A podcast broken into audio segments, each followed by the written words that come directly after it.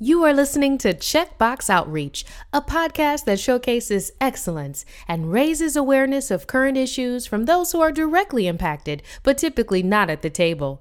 Now, here are your hosts, Alyia Gaskins and Katie Leonard. Hi, welcome to Checkbox Outreach. This is Katie. And this is Alyia. And today we are joined by Iris Patten. And when Katie and I asked her what we were going to talk about, she said, We're here to talk about something fun.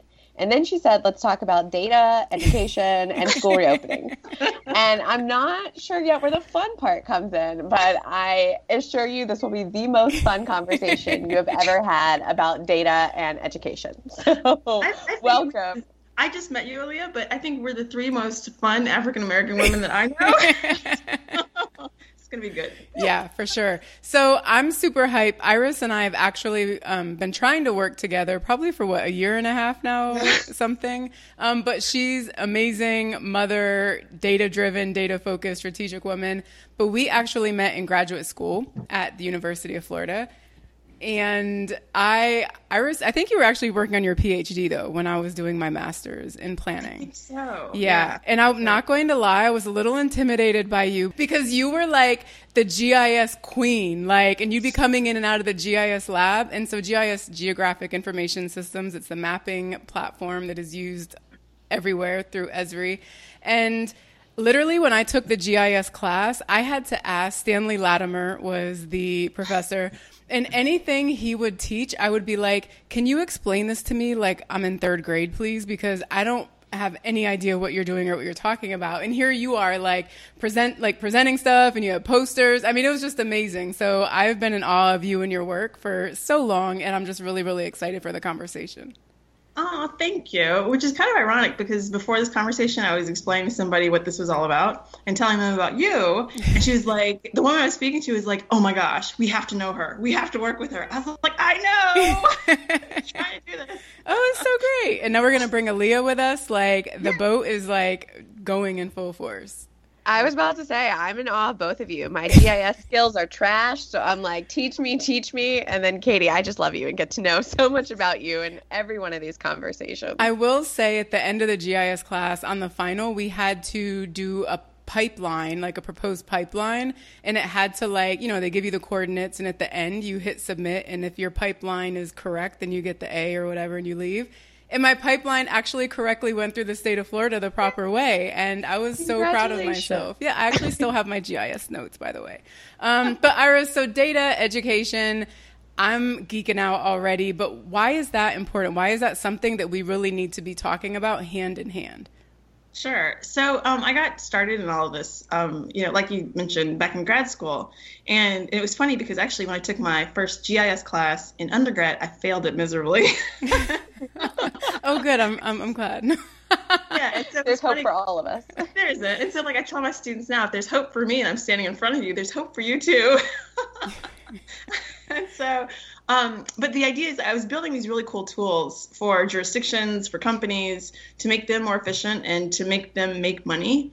Um, but what I saw was a real disconnect with um, the benefit of mapping and GIS and data in communities that needed them to help improve their own quality of life and build their own capacity. And so, what we started to do um, we being an organization, what we started to do is kind of explore, you know, what questions or information um, could we provide to communities uh, using mapping, um, using their own behaviors, um, using public information that's out there. Um, what could we build that would help to actually improve regular people? So, what could we do to help pe- move people out of poverty or get people um, a higher quality of education or just you know um, increase the value of education that that they um, that they have. So that's led us down several different rabbit holes. and our current one is um, we have a mapping strategy that um, it's a it's a tool that provides data insight and intelligence um, to identify where investments should be made and interventions should be made to improve quality of life. And so that's kind of the big thing. And then out of that, um, we as an organization are focusing on a couple of specific priorities, one of which is we've developed this school reopening strategy. And how it in- includes or involves data and information and mapping is that we have the ability to identify where these priority neighborhoods and vulnerable populations are. That, you know, everybody is talking about these like education pods and all sorts of other crazy. And, and it's, I don't knock it. I have a son um, and I'm a single parent and I am all about them because I still have to figure out how to juggle and educate my child at the same time. Yeah. so yep. I am I am also guilty of like looking into these things. But where, where, where I'm also coming from is saying, you know, I have resources to take advantage of these things. I don't understand why everyone can't have these resources. And so, how can we use these tools to figure out who needs these resources the most and then connect them with funding um, and, cre- and creatively using existing funding sources to provide them with just the same level of education um, as wealthy or privileged families can, and then at the same time connecting them with um, with organizations or teachers or interventions to also help them get what they need to do to get through this pandemic like the rest of us are. So why mapping? Like how is that powerful? Because it's all about space, you know, and and it's it's this thing that you know we operate in space without ever considering how valuable it is so if you think about it if so when I, I recently lived in Gainesville, Florida, and um, when I was there, I chose where I lived because of things that were important to me. So I wanted a neighborhood where I could walk, where um, there were trees, all of these things, like the environment and the space around me mattered. And my interaction of between me and that space was important. And so why mapping is important is because it actually it allows you to analyze how you feel and what's important to these things around you. Um, so these things that we take, you know, we take for granted, I can actually quantify and measure. And you know, just by having a conversation with you, um, I can help pinpoint several things that would then help to quickly make you feel better. But I mean, space it plays a huge role in us because we change our behaviors based upon what's around us. Like when I had a really bad Starbucks habit. it's not so bad now. I would, you know, I would change my route or my path just to make sure that I would hit one because I needed that, that shot in the morning, right? and then I moved to Gainesville and it wasn't Starbucks anymore, but it was that really good pastry shop. so, but the thing is like but environment and space it, it's these interactions of all these things and for me i like measuring them and evaluating them and it just it just it's just fun. yeah. okay, so now I'm geeking out, and now I understand why Katie said we all need to connect because I would say that most of my work has focused on the intersection between place and space and health, and how you know where you live not mm-hmm. only impacts you know what's around you but those things that are around you then impact your access to opportunity and ultimately your physical mental and social health and I guess one of the things I want to dive into is on this show, we've talked a lot about the importance of equity and doing equity work. And I mm-hmm. think it's easy for people to say, I get it. I understand we should do do things differently. We should target communities that are most in need. We should direct resources to those who are the most vulnerable. But when it comes to the practice of actually doing that work, I think a lot of people don't know what to do. They get lost. And one of the things you said is that your tool starts to bring in not just data, but also public information, begins to ask people questions. So can you walk us through a little bit of like what does that look like and how does it lead to a more equitable outcome? Sure. So um, I'll go back to Gainesville again. So when I first moved to Gainesville, you don't I call it Gaines Vegas. I call it Gaines Vegas. Do you? I, I can do that. Well, Sorry, there. I digress. so when I first moved back, I found a beautiful neighborhood, beautiful house. Um, but there weren't a lot of people in that community that looked like me, right? And then um, as I slowly got to know Gainesville, um, I realized that, like, I lived on the northwest side, but most of the black people lived on the east side. And as I started to know Gainesville more, I I really wanted to live with people that looked like me for a lot of reasons. I was missing community, um, and so as part of this idea of equity, you know, often it seems like it feels like there has to be a trade-off. You know, so why can't I live in a really nice place surrounded by people that look like me? Why do I have to choose one or the other?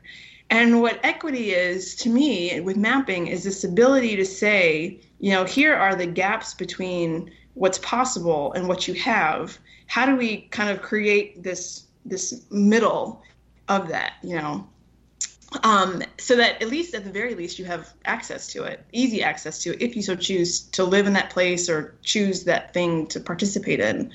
What our tools do is we first evaluate kind of what is, you know, where are what's this baseline of what people have access to and um, what the ability is to have power to make decisions that help them to move to that next step if they want to. And then if they don't, you know, well then what is missing from them? What's the magnitude of what is not there? Mm-hmm. So, for example, um, let's say that I live in, you know, we put all this information together. So we've put in um, average incomes, we've put in if you're a single parent, if you have access to health insurance, if you're on WIC, um, if you have parks in your neighborhood, um, if you if your community or population around you votes, um, what the crime rate is, all these things, and we have like 200 criteria that we look at in six different impact areas.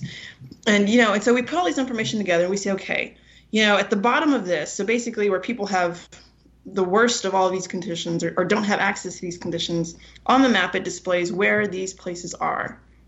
And the best of these locations, so where people have full access to these things within a reasonable proximity, this is what you know people tend to think that they want, um, or what we're trying to achieve. But what and, and so then you know the the narrative out there now is to say you know I'm poor, and so what poor people want is to be Bill Gates. No, they don't want. what poor people want, and I'm generalizing here and oversimplifying this, what they want is they just want to have access, easy access to these things. They want that middle ground. And so, what our tools do is it helps to evaluate how do you get someone from below this middle to that middle point?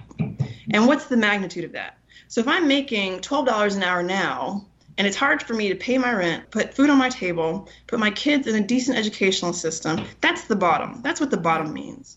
But the middle is, you know, I'm in a B school. It doesn't even necessarily have to be an A school. My kids are at a B school.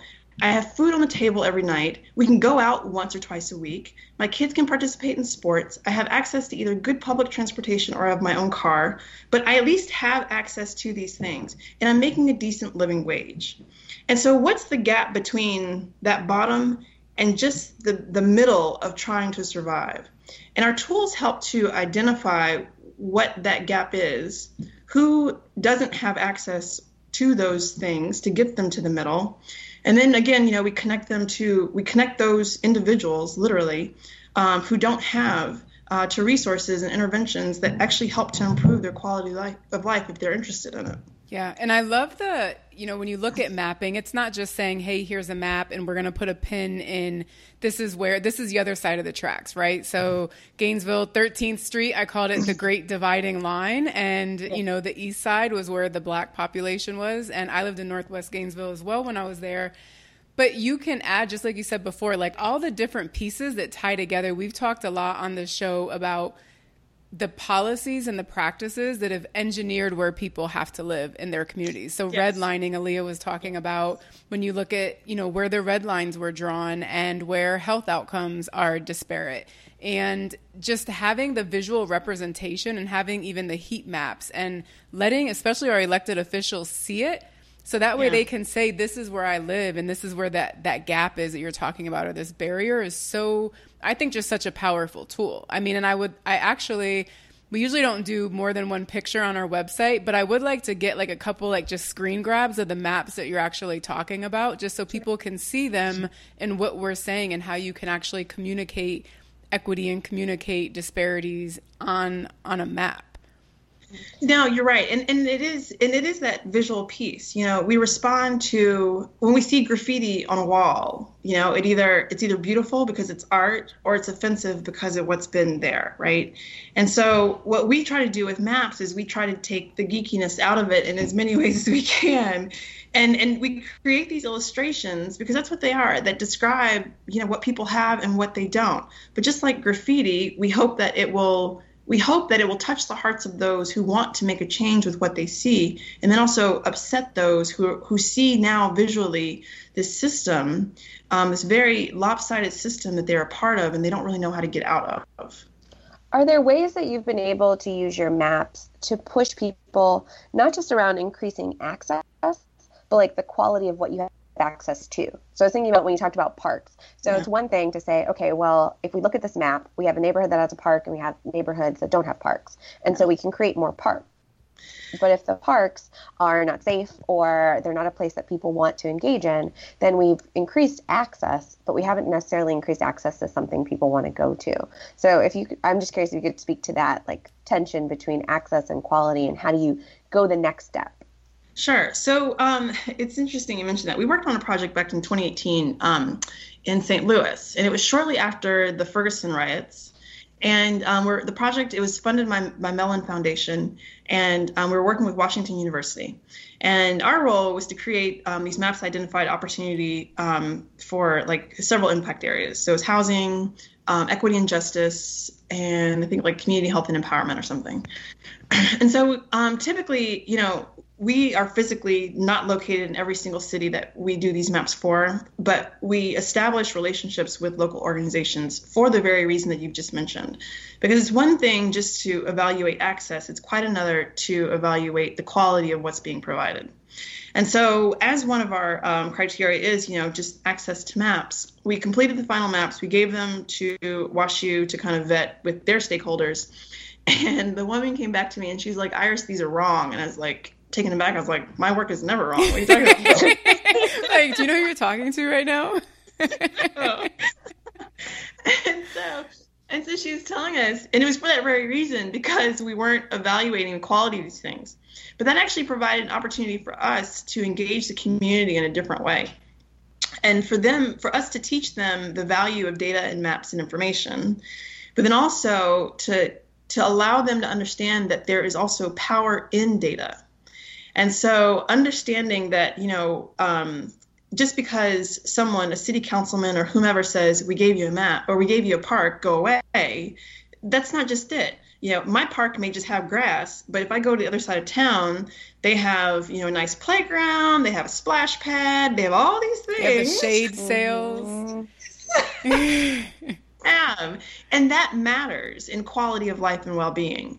And so what we try to do with all of our um, with all of our maps that we do is uh, to connect with local organizations to make sure that, that we're truly reflecting what's there.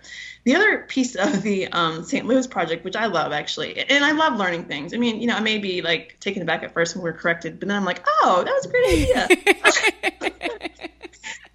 um, so the other thing with Ferguson and St. Louis was that um, one of the, as I mentioned, one of the things that we mapped for them was equity and justice. So we give them these maps, and um, I think the final maps showed Ferguson like as an okay area with equity and justice, and and I didn't know, you know, here from there. And so the woman, um, our contact gets back to me, and she's like, "This is very wrong, Iris. We cannot put these out." Yeah. what's wrong with this? And she was like, these these equity and justice maps are just off. And so as I looked into it, we realized that in some areas there is no good and bad. It's bad and worse. And so what the maps actually allow us to do is to visualize beyond just conjecture of what we might hear in the news, but it, to to defensively visualize, you know, what is wrong and the magnitude of what's wrong. So that's actually kind of been a cool thing about yeah. the map system. No, I was going to say it speaks to the importance of you know the story behind the data yeah. and how you can't just you know post a map or you can't just invite people to a community meeting yeah. and present a number of facts and figures, but being able to engage in com- uncomfortable and deep and real conversation about what does this picture tell us, what does this number say, and then where do we go from there? And I think that's something people either don't allocate enough time to do both like the storytelling and the conversation and the data collection or they skip over it because they don't know how but it's in that that i think is the meat of like where are the solutions of where we go from here yeah. so if i'm like just you know uh, i'm listening to this podcast and i have my issue if it's housing if it's education if it's transportation whatever it might be and i i'm able to work with you and get the data in a map format like what am i so like what, what do people do with it like, how do you really so, bring about change through that vehicle? So, we actually don't distribute our mapping products, and it's intentional. Um, so there are lots of fantastic mapping platforms out there. So PolicyLink is one. Um, Enterprise Foundation has our enterprise partners um, with their Opportunity Map is another. Harvard has a fantastic one that's out. They're really great the problem and reason why we don't do distribute our data like that is because um, due to privacy and some other concerns, um, most of their analysis is done and the visualization is at the census tract level. Okay. Which is a pretty big scale. Mm-hmm. Um, what we found when we do our analysis, it's typically literally at the household level. So I can tell you in, in many cases um, which household you know needs income help, needs food help, needs transportation help, whatever, right? Um, the problem is, given privacy, we can't publish that level of data. We could, but that would be ridiculous. and you'd have a lot of lawsuits. So uh... trying to reduce the number of attorneys that I yes, have in my life. Yes. um, but the um, but the problem though is that when you summarize these individual households and their issues or needs to the census tract data, if you only have one or two households that have a need in a census tract or in a given block or area, then you lose their need because everybody around them is doing well. And so we don't publish it because then, um, if we were to summarize this data at this block level or census tract data, census tract level or whatever, um, you lose those um, micro opportunities to actually help and improve individuals' lives. Yeah. And so the only way to actually um, do this very intentional and directed investment and intervention, which is really the core of what we do, um, because we believe, you know, we have this idea that if you think about it, every year poverty tends to get worse. Education tends to get worse because we are developing these strategies that are like um, large scale. You know, I'm going to fund a full school or fund an entire community, right? And but then we still have the same problems. Well, the problem is that you're like throwing spaghetti at a wall and hoping that you hit or that this money that you're throwing at it will somehow fix or hit whatever this small problem is. What we're saying is we're not going to release the data publicly because we want to make sure that we intentionally direct the dollars to those specific things that we know will actually make an impact and difference. And so um, that's why we don't push things out there. So if people want to know, you know, say if they say, "Hey, I have two hundred fifty thousand dollars," which, by the way, I'm looking for. Um, if they have that, they're going to give it to you first, and then yeah. yeah. then, then the idea is that we know um, which populations and in which communities to direct those funds to actually make a visible impact, so that it's no longer throwing spaghetti at a wall, but we're actually hitting the center of a target. So let's talk a little bit more about investment and how money flows into communities. Can you speak to, I think money scares people. I think especially folks in our field of public health and urban planning, like we don't often have these conversations. So when you see your data and let's say you're sitting across maybe from I don't know, a local bank that has CRA requirements, or you're sitting near um, a foundation and they're looking for the best place to invest. Like, how, what does that conversation look like? What are you talking about? How are you making the case for like where that money should flow and how? Sure. Um, so the CRA conversation and banks, honestly, is um, those are the ones I really look forward to because I usually go into them knowing that they aren't going to fund me because. and, and and actually, and this is a terrible thing to say, especially because we are looking for funding, but but typically um, our investors are very unique people. They aren't your typical philanthropists and investors. And the reason is because, um, unfortunately, philanthropy has become a competition. It's it's as competitive as McDonald's and Burger King. You know, you have all of these organizations who are trying to get the same pool of money, and yes, they want to do good, and their mission is good, and they are doing work. But at the same time, they have a responsibility to employ people, to keep their lights on, and to just keep being competitive um, somewhere along the way they lost. There's been a um, it, there's been a, um, a redirection of, of what philanthropy and um, social service is actually all about. So in these meetings with CRAs or with banks, and I'm saying, hey, you know, if you contribute, actually a great example is Chase. They're like my big fish. They just reload, like they came to the, D- they weren't in the DC area for years. I think it was, I don't know why. I don't want to make an assumption, but they came with a vengeance. Like as soon as it's like as soon as somebody yeah. told them they were allowed yeah. to be here, they're on every corner downtown. Like it's crazy. I'm like super impressed. And they have a new concept of like how they operate where it's not even like a real bank when you go inside. Yeah. Yeah. The reason why they're in DC because of the private capital that's there. And so that's I mean DC because of the private capital that's there as well as the poor people. There's value in both of those groups. Oh. Um, because banks make their money off of the poor even though they need the deposits of the wealthy. It's a fun little. I was like, just talking about fees and how banks make money off of fees and interest rates and those. What do they call when you go negative? I I should know. Like this No, isn't like I'm no. too good. Like my bank account's never been negative.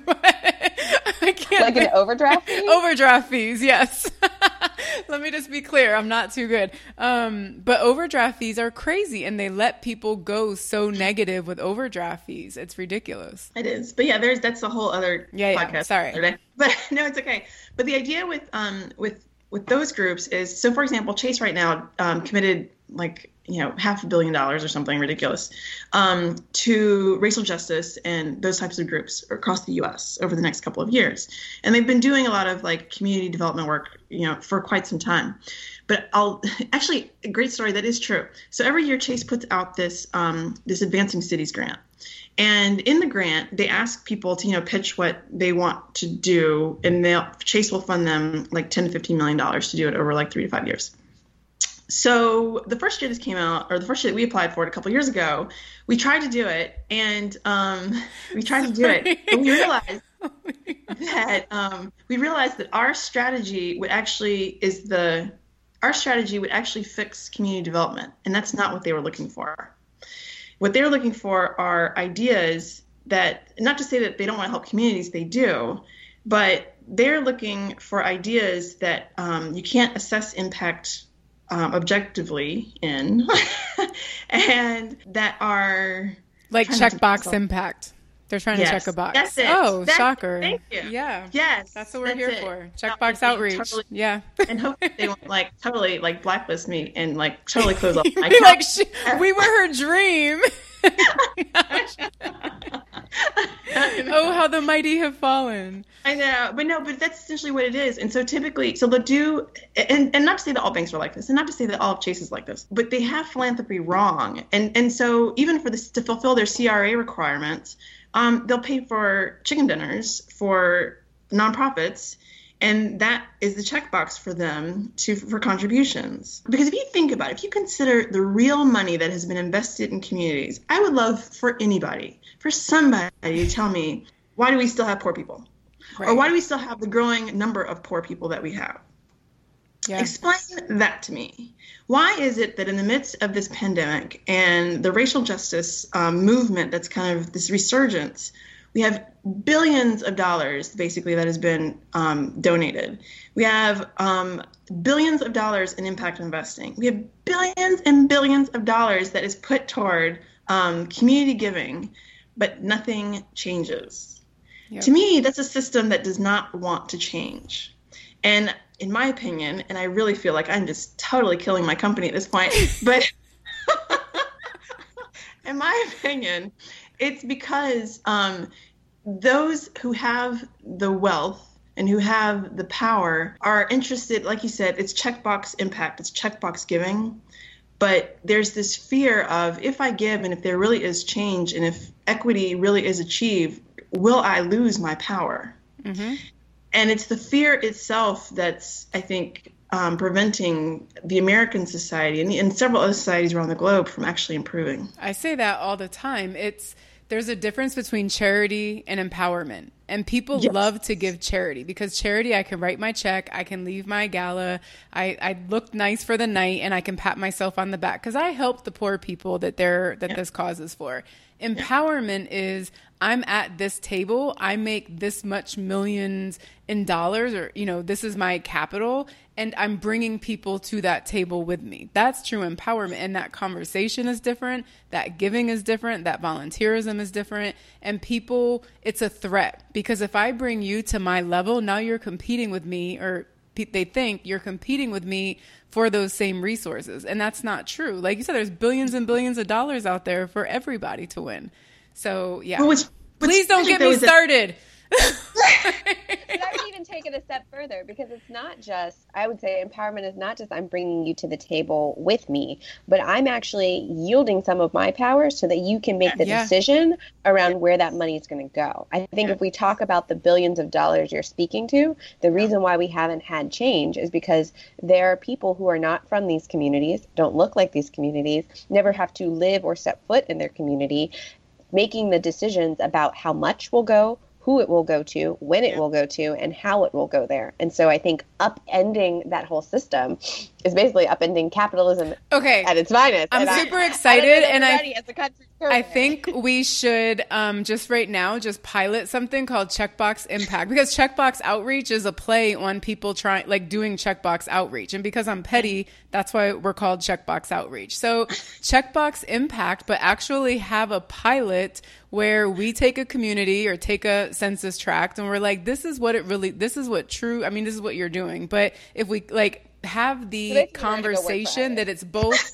the top down and the bottom up approach that has to that has to be a part of it. Like we have to empower people to have that upward mobility in their income and then have you bring in the heat with the data and guiding where the money is going to go. It has to be an and and conversation. It does, and it's funny because like I was um, back in December, I was um, I was listening to NPR and I heard the I think the CEO of Ford Foundation, and I'm again like killing myself because I'm trying to get money from them, but that's another story. So, so I'm I'm listening to NPR, CEO of Ford Foundation's on there, and at this point I didn't know it was a black guy, which it shouldn't matter anyways, but I'm just gonna throw that out there. And so, and so, and I promise you, I have not been drinking. Um, she's not in Gaines Vegas right now guys She's- I am not. I am not. Um, but he's he's there saying, you know, we need to do philanthropy different. We really, you know, Ford is committed to figuring out ways to like um, evaluate impact in different ways. Yada, yada. He goes on and on and on for these little 15 minutes of his segment. And you know, and it's funny because at the time I was actually in this Uber on the way to an airport, and in the back of the Uber I'm screaming, "That's me! I've been doing this for three years." so, but the thing is, like, there. The other thing that I found in our own personal journey is that um, the problem is that there are a lot of little people who have the answers to big people problems, but there's no easy way of getting to the people with the money and with the um, influence um, to actually say, I can fix your problem. yeah you know and and so then we go around and around and around and we end up bootstrapping ourselves i am totally about this checkbox impact Yeah. tell me where to be what you want we are doing this But it's the same business. So when you look at business and you look at minority business and you look at women minority business owners and the the barriers to access to capital and being taken seriously it, that that's it through and through and you have really great change makers and leaders and thought leaders out there that literally just can't get their foot in the door or they get their foot in the door and their ideas are taken in a Yeah. private capacity and publicly those those people are not part of the conversation. And so we have to change the game and i'm just a firm believer that you do that through capital. But also, you get to the table or you get in the door, and I'll speak for myself, not, not having been in those rooms, when I'm in those rooms, I'm not going to be the one that's like, hey guys, I really don't know what I'm doing. I don't know what's happening here, but still fund me. Like, nobody's going to say that. And I think it comes to, and we've talked about this on this show, like, what are the networks that we are creating? Who are the people we're getting exposed to? Who are the mentors we're connecting with in order to be able to build those relationships and get connected to influencers so that when we're in the room, we can ask the questions we need to ask, but we can also be in a position that's like, I know how to navigate this shit better than you do. So I'm actually the one you've been waiting for versus let me sit and be quiet and listen because I'm actually not even sure if I should be here. yeah yeah I am super excited. I outside of so I outside of Checkbox Impact volume volume the volume 2 of the Checkbox series. I really think that is something that's viable and if there's somebody out there we have a lot of listeners who are in education, in housing, in transportation, just in any community development space. Like, if you have some money to throw at a situation, like, let us solve the problem for you. Like, let us put together a new narrative in a new way that a new way forward. But outside of checkbox impact, what do you need right now? Like, with what you're working on with education, with what you're working on in COVID, like, what's your real ask? Sure. So there are two priority strategies that we're doing right now. Um, one is um, there are lots of there are lots of uh, school districts and communities around the country um, because we're in this you know kind of phase of life right now where schools are supposed to be reopening in the next couple of weeks to next month, and everyone's trying their hardest to figure out how to reopen safely and um, not just me, but also a group of fantastic partners that we have, we've figured out a strategy that we believe will work. And it's kind of the best of all of these little pieces. And that's essentially what Pivot does is we're like we take this like 10 million piece puzzle box and we throw it on the ground and then we figure out how to put all the pieces in the right order to actually make a beautiful puzzles picture. stress me out like, i hate puzzles i cannot do puzzles like i just you said that in this like feeling inside of my body was like, no, nope, I'm out. That's why I can't do IKEA furniture either. I can't. Overwhelming stress. No, my husband was like, we need to get like a 5,000 piece puzzle oh, for our die. son. And I was like, first of all, our son is not even three months old. Second of all, that sounds like the most boring activity ever. So I bought a puzzle that has like 10 pieces. So yes. like, we will start here and we never need to go bigger. but sorry to interrupt. well, you need a new metaphor for your pitch. Apparently, we're triggered. We're triggered, Iris.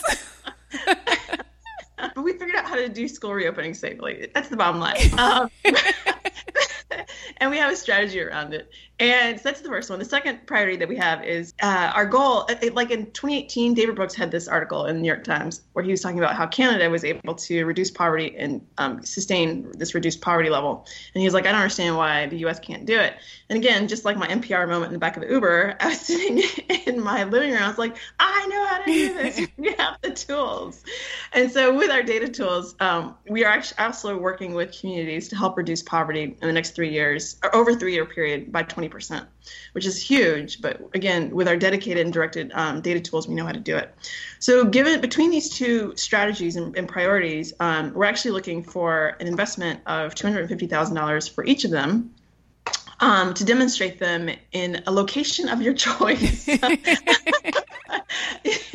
yeah, this is like I don't know, like the Wheel of Fortune or something. I don't know. Anyways, but you give me money instead of me giving you. But anyways, um, but no, but we have we have we have a couple of pilot cities that we're working with. One is Tucson, Arizona, um, and the other is uh, Cape Town, South Africa. And so in those pilot cities, they're actually organizations that came to us. We only work in places where we're approached. Um, so there are folks that came to us said, "Hey, we have a problem," and we're like, "Hey, we have the tools to help you. Um, we just need to find the funders. Um, we have the data to also kind of create the narrative to justify why your help is needed in your location and where to um, actually do the interventions. We just need the funding to do it. And so that's what we're seeking now is to get the funding to do it. If you were in front of a decision maker, and that could be going back to the banks, philanthropy, it could be elected officials, like what would you say to them or what would you encourage them to un- that they need to know or understand about why this type of tool or this type of work is needed and like where they should put resources to it? Sure. So um, the the huge value behind our tool is that it's not just um, corporate corporate social responsibility or charitable giving. It's not just you giving out. The way that our strategy works is that yes, you're writing a check for some public good, but we work with you to actually achieve an extremely high return on investment from the money that you get. So, for example, there's a utility um, who had um, they had an issue with low paying or uh, customers who they often got they were frequently delinquent and they often had uh, high rates of uh, turn-ons and turn-offs. And so it was costing the utility money. But at the same time this utility was giving a substantial amount of money to nonprofits in town to do community good. And so I was like, you're you're paying out money to do community good, but you're not reaping any of the benefits of this because you're having, you know, this problem with people not paying their bills and you're actually losing money. And to me, as a business owner, that doesn't make any sense because at some point you're going to get to a place where you can't give money out to help these nonprofit groups, which then causes even bigger problems. So, what if I solved your um, or addressed your delinquent customer problem that would help to increase your revenues and at the same time um, was able to use these increased revenues and this money that you're giving out to help increase the return on investment for what you're giving to the urban leagues or the community food banks or whomever. And that's basically what our strategy does is it there's a business model side to it, which is the return on investment. um, that helps to address some type of business problem that they have. But on the other side of it, this corporate social responsibility money that they may be already be giving, um, we help to um, we help to uh, monetize what the higher return on investment is from cost avoidance, you know, improved community. Um, we show benefits on both sides, and that's kind of what's different about us than a lot of not a lot of, but all groups that are out there. I love it. I love it. I was going to say, if folks want to get in touch with you and work with you, how should they do that? Call me. Um, this is a show where people love to give out their phone numbers. uh, so my phone number is 520-433-0278. Only call if you're serious about um, funding a project and changing the world and having serious non-checkbox impact. Yes. exactly. Because I will checkbox the end button on my phone. I'm kidding. Iris, this has been, I mean, I could literally just keep the call recording for forever because I know we could, the three of us together could talk about these issues and coupling the data with the impact and with the passion. And I'm just so excited to know you. You're so smart. You're so brilliant. And thank you for taking the time and sharing your brilliance with us on Checkbox Outreach. Oh, thank you guys. This has been so much fun. See, I told you, Alyia. It was fun. It was fun. At least to us. Who cares? Like if nobody else likes it, right? It's time for action. Checkbox Outreach is more than a podcast and simply putting a check in a box. This is about impact and moving the needle. Alyia and Katie, what are the next steps? All right, Alyia. I get so excited whenever I talk to anybody in the community development space, but I always get super hype in talking to Iris because I feel like I'm talking to myself in a lot of situations. So basically, you just love talking to yourself. Yeah, pretty much. All seriousness, I did feel like I was talking to my long lost twin or like my soul sister. Yeah. she's she's the triplet in in this group here. Yeah, for sure. So what I mean with in talking to our triplet, what were some of your takeaways? So I don't want to be repetitive because I feel like we have talked about the connection between place and health many times on this show. And so for me, that is the underlying takeaway that where you live matters and the conditions, whether they be the physical conditions, the economic conditions, the social conditions, all of that impacts your health. And I think what Iris pointed out is if you still don't get it, there are lots of tools out there, especially really neat mapping tools to help you understand sort of what that looks like in your community. So I guess like three that I often look at, PolicyLink has the National Equity Atlas, um, which I find a really great tool to kind of understand how different social determinants of health show up. Um, Esri is a tool that it sounds like Iris knows back and front. I have to admit that in planning school, that wasn't my best class around GIS mapping, but Esri has some great tools to help you map community and understand kind of the distance to healthy food, um, resources to affordable housing to map poverty. Again, many of the indicators we've talked about. Others of my go tos are county health rankings and roadmaps and community commons as I was thinking about resources, I realized a month ago I asked you to give me all your old books because I'm trying to read a book a week. And even though our listeners can't see us, I feel like Vanna White. But after Iris, I pulled out this book, The Geography of Opportunity Race and Housing Choice in Metropolitan America. And I feel like this was another clearly oldie, but goodie um, that also talks about just how so many policies and practices, most of which rooted in race and discrimination, have shaped our urban landscapes and how specifically they've shaped our access to housing. And so this one was another really good nugget if you're looking for something to pair with the visual aspect to really go deep into what those policies were and how um, where we live shapes our access to opportunity and wealth and many of the topics we've talked about on this show. Did I give you Ryan Gravel's Where We Want to Live? Mm-mm. Oh, well that's another really awesome book because so he is the the visionary for the Atlanta Beltline. So his master's thesis became the Atlanta Beltline.